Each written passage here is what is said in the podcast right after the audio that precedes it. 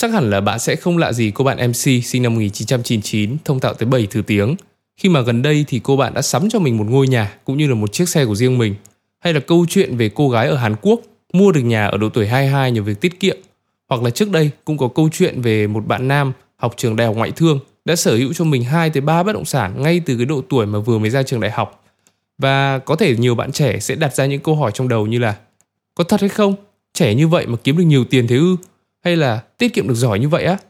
Không biết là tiền này các bạn được bố mẹ cho hay là các bạn tự kiếm? Khó tin quá. Và đừng lo, không phải chỉ mình các bạn thắc mắc đâu, mà chính bản thân mình cũng như vậy. Vậy nên là để có thể đi tìm được lời giải cho câu hỏi này ấy, thì tập podcast ngày hôm nay mình có mời thêm hai vị khách mời đặc biệt. Mình sẽ bật mí một chút về background của hai vị khách mời này. Một người là đồng sáng lập của một công ty trong lĩnh vực đầu tư tài chính, còn một người là CEO của một công ty Metaverse tại Việt Nam và anh vừa có một màn kêu gọi vốn cực kỳ thành công tại chương trình Shark Tank vừa qua. Nếu như bạn tò mò thì hãy cùng mình lắng nghe tập podcast này để có thể biết được những quan điểm cũng như chia sẻ của hai vị khách mời này nhé.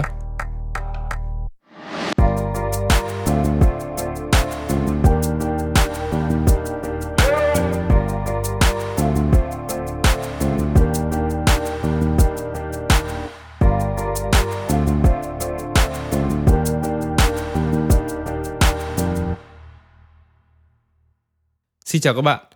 Như ở tập podcast trước thì mình đã bật mí rằng đây là một tập đặc biệt, vì trong tập ngày hôm nay, lần đầu tiên chúng mình có hai vị khách mời. Nhưng mà lần này thì không phải là những người đến từ nhóm Young and Wealthy đâu nha, mà hai vị khách mời ngày hôm nay, có thể nói là hai người anh của mình. Những người đã hỗ trợ mình rất nhiều trong công việc cũng như là hành trình custom của nhóm Young and Wealthy. Và vị khách mời đầu tiên ngày hôm nay là anh Nguyễn Hồng Đức, co-founder của True Invest Corp. Xin chào tất cả các bạn. Tôi là Nguyễn Hồng Đức, co-founder của công ty True Invest. Ngày hôm nay thì tôi rất vui được có mặt trong tập postcard ngày hôm nay để có thể chia sẻ với các bạn những góc nhìn của tôi về vấn đề chi tiêu cũng như quản lý tài chính cá nhân. Và anh Nguyễn Anh Tuấn, CEO của Meta Elite. Nếu các bạn là những người yêu thích show truyền hình thực tế Shark Tank trên VTV3 ấy, thì sẽ nhận ra rằng anh Tuấn là người vừa kêu gọi được vốn từ Shark Eric, vị Shark Tây đầu tiên của chương trình.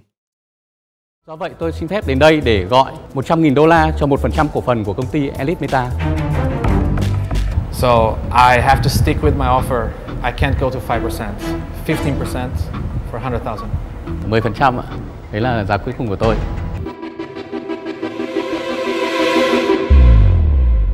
Okay. Okay. Thank you.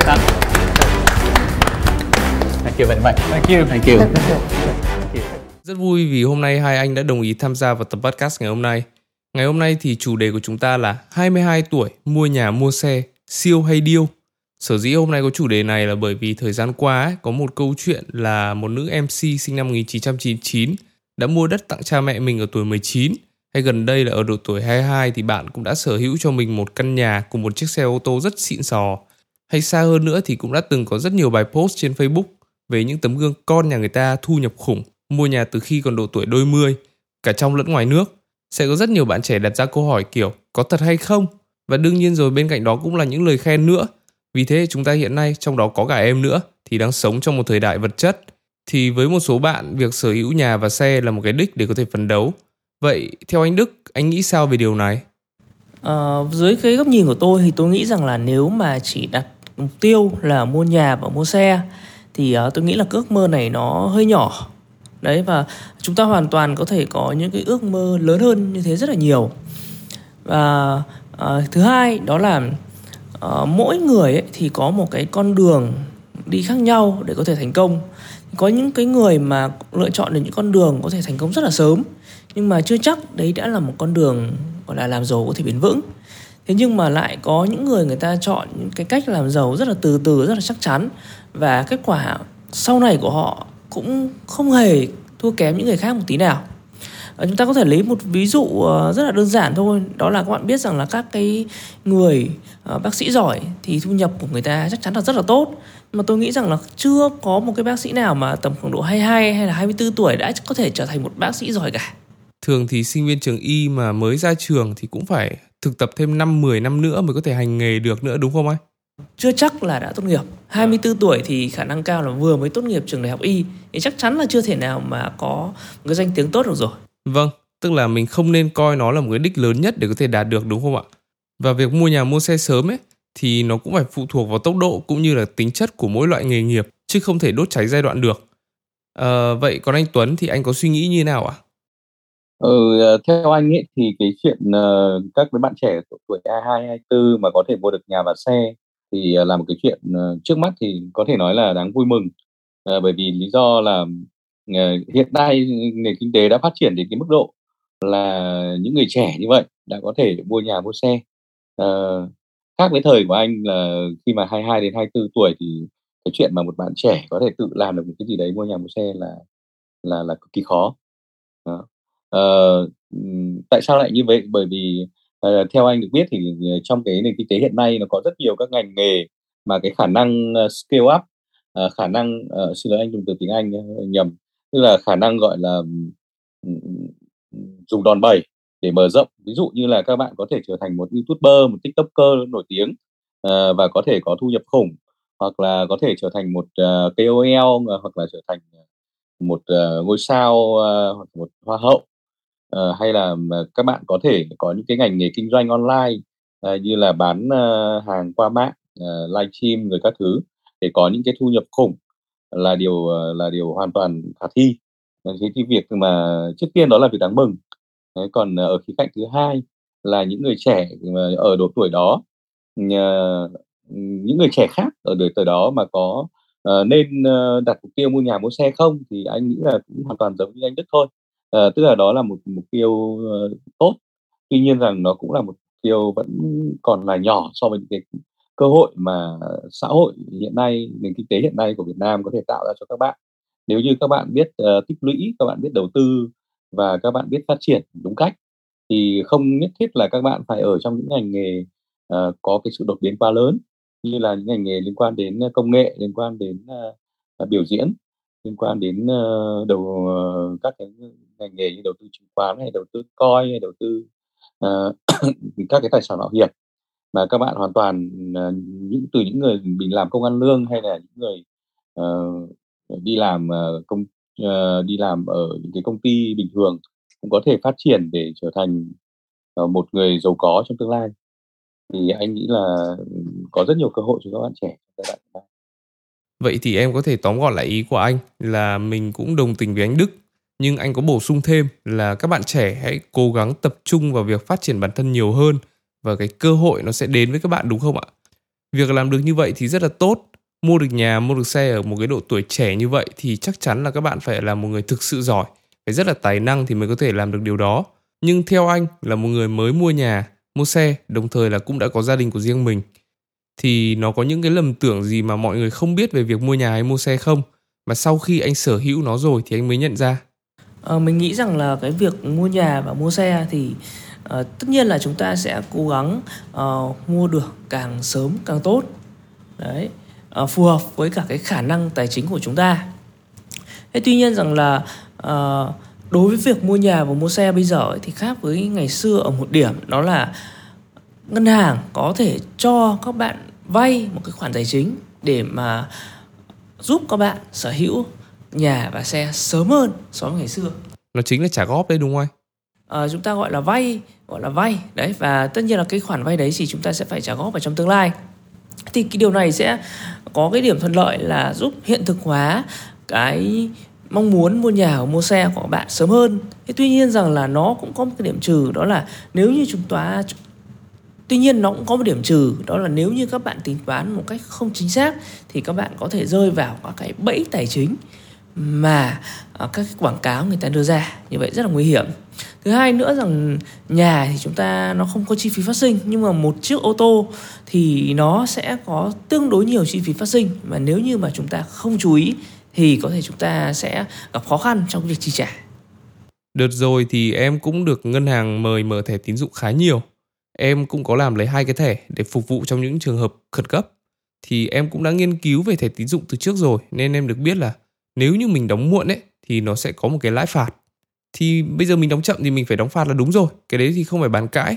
Nhưng cái phí đấy nó rất là lớn, có thể lên đến 10-15% tùy thể loại thẻ.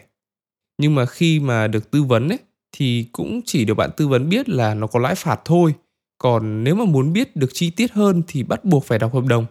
Mà anh biết đấy, là trẻ trẻ kiểu bọn em ấy thì hay không đọc kỹ hợp đồng cho lắm. nên là nhiều khi bị phạt rồi mới biết ấy nó rất là đáng tiếc mà cũng đúng thôi đúng không ạ bởi vì nói rủi ro nhiều quá thì khách hàng lại sợ mà lại không dám mở nữa. Thế còn anh Tuấn thì anh có quan điểm gì khác không? Ừ, anh thấy uh, quan điểm của Đức thì hoàn toàn đúng. Về mặt uh, kinh đầu tư và tiêu dùng uh, cũng như là về mặt xử lý các cái khoản lãi vay. Uh, nhưng mà theo anh ấy thì nó còn tùy thuộc vào khá nhiều yếu tố. Đầu tiên ấy thì anh thấy là à, cái việc chúng ta sử dụng uh, các cái tài sản như là nhà hay xe như thế nào nó phụ thuộc vào cái tầm nhìn của chúng ta trong cái công việc.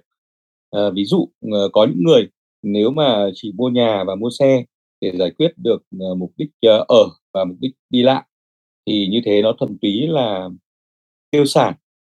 À, khi mà chúng ta sử dụng một cái, cái tài sản như vậy mà mỗi năm nó sụt giảm đi một uh, lượng phần trăm ví dụ như là mua xe nó có thể giảm giá tầm uh, 20 30 phần trăm những năm đầu tiên những năm sau đó nó thể chậm hơn ờ, nó có thể chậm hơn.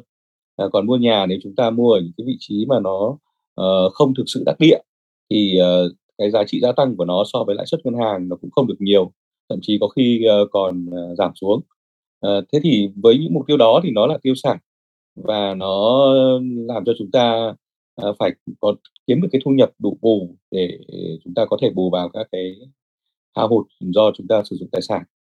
Thế còn uh, nếu những trong trường hợp ừ, một người mua xe với lý do là vừa đi lại mà vừa uh, kinh doanh uh, vừa ra được thu nhập từ cái xe đó thì uh, đó gọi là chúng ta đang sử dụng một cái tài sản và cái tài sản để nó gia tăng giá trị trong tương lai. Hoặc là mua nhà cũng vậy nếu chúng ta uh, vừa có thể ở mà có thể chúng ta mua được những cái nhà ở trong những cái khu vực mà nó sẽ gia tăng tài sản uh, cao hơn mức gia tăng của lãi suất ngân hàng thì đấy gọi là tài sản và nó không bị uh, tiêu hao mà ngược lại nó còn sinh sôi nảy nở. Thì cái việc đầu, ờ, đầu tư và mua nhà mua xe như vậy là rất hữu ích. Uh, cho nên là ở đây nó không có cái câu chuyện đúng sai một chiều mà nó luôn phụ thuộc vào cái công việc chúng ta làm là gì cái khả năng của chúng ta làm đến đâu. Và chính xác hơn cả là nó phụ thuộc vào cái tầm nhìn của mỗi người. Tầm nhìn của chúng ta thì nó sẽ quyết định bởi cái các cái kiến thức Ờ, mà chúng ta thu gom được kiến thức mà chúng ta học hỏi được trong các cái uh, quá trình phát triển của mình. Uh, vậy nên thì uh, theo quan điểm của anh thì chuyện mua nhà mua xe uh, nó rất là hai mặt. Uh, nếu mà chúng ta làm tốt nó sẽ trở thành việc tốt. Còn nếu chúng ta làm không tốt thì nó sẽ trở thành một cái tiêu sản và chúng ta có thể đôi khi lại dính những bẫy nợ nần ở trong đó như là Đức nói. Vậy thì theo quan điểm của anh ấy là thực ra tốt hay xấu nó còn phải phụ thuộc vào cái mục đích, đúng không ạ? Nếu như mà mua nhà ở những cái vị trí nó có thể tăng giá trong tương lai, thì bản chất nó cũng vẫn là một dạng tài sản vì giá trị của nó tăng dần theo thời gian. Còn đối với một chiếc ô tô, thì ví dụ như hiện nay, thời đại hiện nay, cái xu hướng mua nhà là ở vùng ven đô chẳng hạn, thì nếu mà phải đi làm ở trong thành phố, thì việc có một chiếc xe ô tô giúp mình di chuyển qua các quãng đường dài thì sẽ giúp được cho chúng ta tăng được năng suất hơn như vậy, nó cũng được coi là một loại tài sản. Còn nếu như mà nó chỉ phục vụ mục đích đơn thuần như là để ở cũng như là đi lại thông thường, thì nó sẽ giống như một loại tiêu sản hơn là một loại tài sản, đúng không ạ?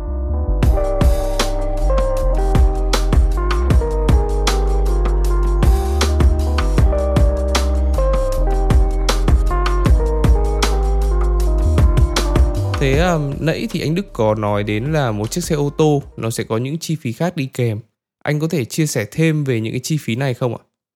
À, thông thường mà nói một người ở Hà Nội mà sở hữu một chiếc ô tô thì ờ, nó sẽ có một số những cái chi phí cơ bản. Đầu tiên đó là cái chi phí gửi xe. Các bạn biết rằng là ở Hà Nội thì ô tô tìm được một điểm đỗ xe không phải là một chuyện dễ dàng, nhất là ở trên các phố trung tâm. Thì thông thường là tiền phí gửi xe của hầu hết mọi người sẽ dao động từ 1,5 triệu cho đến 2 triệu một tháng, tất tần tật một tháng. Ờ, cái chi phí thứ hai đó là chi phí nhiên liệu, cụ thể ở đây là tiền xăng. Thì thông thường là tiền xăng nó phụ thuộc vào việc các bạn đi ít hay đi nhiều. Thì thông thường là nó có thể dao động từ 2 cho đến 5 triệu một tháng. Nếu bạn nào đi ít thì tiền xăng ít, mà bạn nào đi nhiều thì chắc chắn là nó sẽ nhiều. Chi phí thứ ba đó là các loại phí cầu đường, phí bảo trì đường bộ, phí đăng kiểm. Cái này nếu như mà các bạn mua xe lần đầu ấy thì cái chu kỳ đăng kiểm nó dài nhưng mà các năm tiếp theo thì các cái chi phí này nó sẽ phát sinh. Và cái này chúng ta cứ tính thông thường từ 1 cho đến 2 triệu một tháng.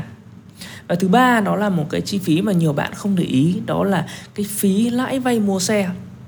Thì các bạn biết rằng là uh, rất nhiều chiếc xe hiện tại khi mà mua là có cái sự hỗ trợ tài chính từ phía ngân hàng.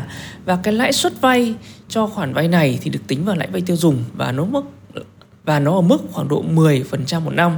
Thế thì cái lãi vay mua xe này ấy, thì khi mà chúng ta chuẩn bị mua xe ấy, thì tâm lý chung của rất nhiều người là rất là háo hức và không nghĩ nhiều đến à, cái số tiền lãi vay phải trả sau này.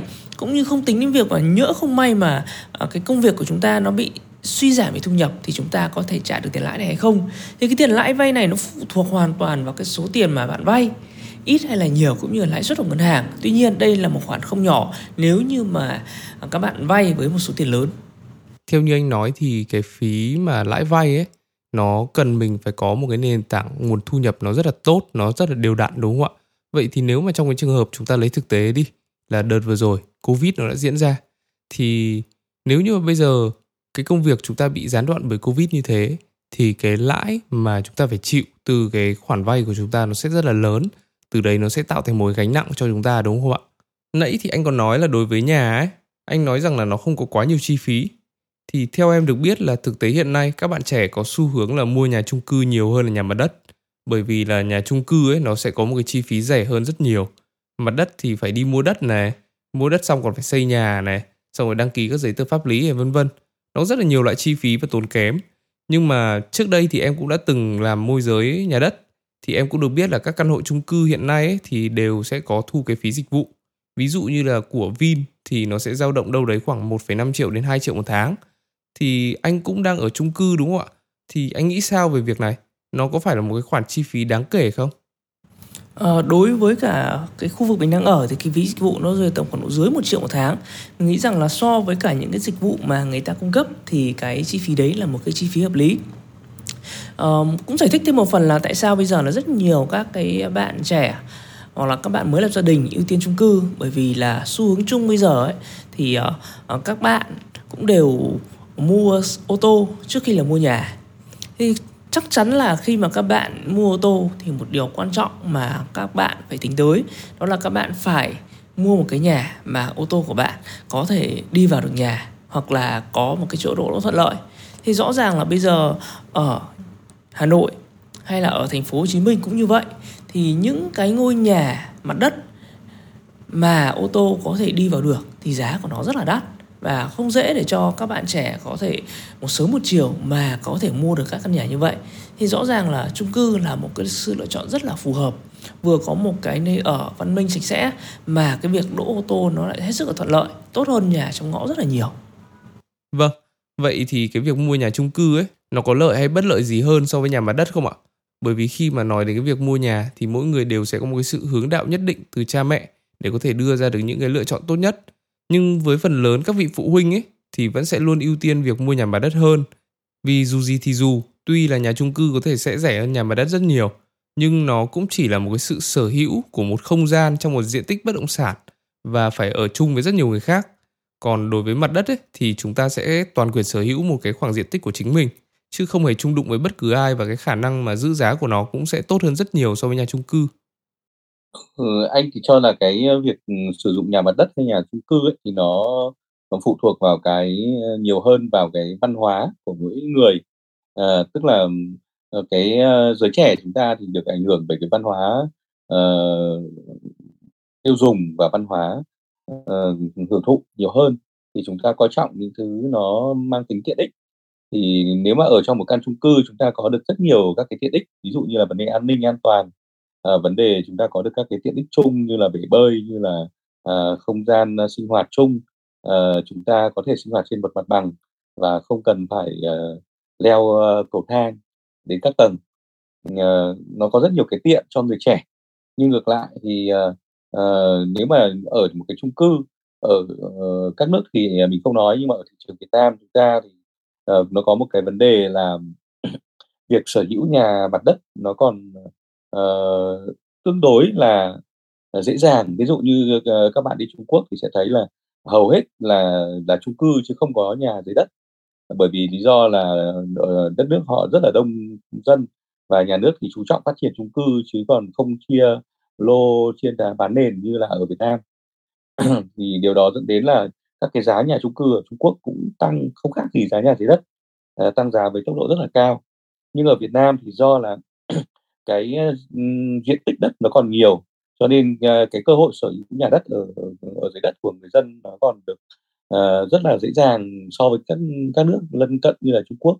Đó là lý do mà à, đồng thời với đó là việc hạ tầng của chúng ta nó đang chưa được quá phát triển. Do đó ở những cái khu vực mà hạ tầng tốt ấy, thì là giá đất thường tăng với tốc độ rất là cao. À, đấy là lý do mà nếu mà chúng ta sở hữu nhà dưới đất thì à, nhiều khi chúng ta có cơ hội sinh lời tốt hơn rất nhiều so với là chúng ta ở nhà cư uh, mặc dù là giá của nó thì cao hơn. Đó thì uh, mình nghĩ đấy cũng là một cái lý do mà uh, nhiều người sẽ nếu có điều kiện tài chính thì sẽ chọn ở nhà dưới đất uh, hơn là ở trên nhà chung cư. Uh, và thêm yếu tố về mặt uh, tâm lý nữa thì những người già những người lớn tuổi thì thường uh, không quá thích hợp với việc uh, thay đổi thói quen của mình để đi lên chung cư sống. Uh, do vậy là uh, họ vẫn chọn uh, ở dưới đất nếu như họ có đủ cơ hội về tài chính hơn. Đến đây thì chúng ta cũng đã đi được một phần hai chặng đường của chủ đề ngày hôm nay rồi. Qua tập podcast ngày hôm nay thì chúng ta cũng đã có được những góc nhìn cũng như quan điểm của những người đã mua nhà, mua xe. Có thể nói, việc mua nhà mua xe là một mục tiêu trong cuộc sống. Tuy nhiên, nếu như đặt nó là mục tiêu lớn nhất để có thể phấn đấu ấy thì đó có lẽ là một mục tiêu hơi nhỏ vì chúng ta hoàn toàn có thể hướng đến những mục tiêu lớn hơn trong cuộc sống như là thực hiện hóa những đam mê mà trước đây bạn hằng mong muốn hay là nâng cao chất lượng cuộc sống tinh thần hoặc xa hơn nữa là đóng góp được nhiều hơn cho cộng đồng cũng như là quan tâm đến những người xung quanh. Và mục tiêu mua nhà mua xe thì cũng không nên đặt nặng quá nhiều từ khi còn sớm bởi vì mỗi người sẽ có một tốc độ phát triển khác nhau. Không thể vì người khác làm được mà chúng ta cũng phải cố gắng bằng mọi cách để giống được như họ. Trong mọi chuyện thì việc đốt cháy giai đoạn chưa bao giờ là một phương án tốt cả. Trong phần 2 của 22 tuổi mua nhà mua xe siêu hay điêu, chúng ta sẽ cùng tìm hiểu về những cơ hội cũng như rủi ro của việc mua nhà mua xe sớm hay là câu chuyện thực tế về việc liệu những bạn trẻ ở độ tuổi đôi mươi có thể làm được việc đó hay không. Tập podcast ngày hôm nay xin được kết thúc tại đây. Mình là Nghĩa và chúng mình là Young and Wealthy.